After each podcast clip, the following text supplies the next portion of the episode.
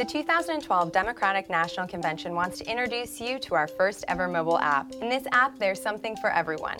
Whether you're joining us in person for the convention in Charlotte or engaging virtually from anywhere in the country or around the world, let's get started. On the Convention tab, you'll find our blog, where you can stay up to date with convention news, read stories from delegates, and keep tabs on all the happenings in Charlotte.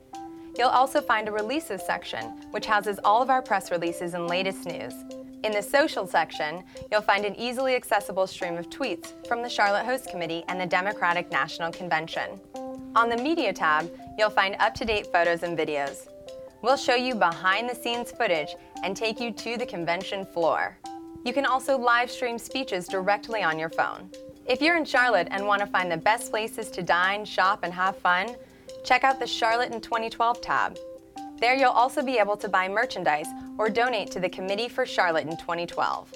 On the Maps tab, navigate your way through Charlotte and convention venues via an interactive map.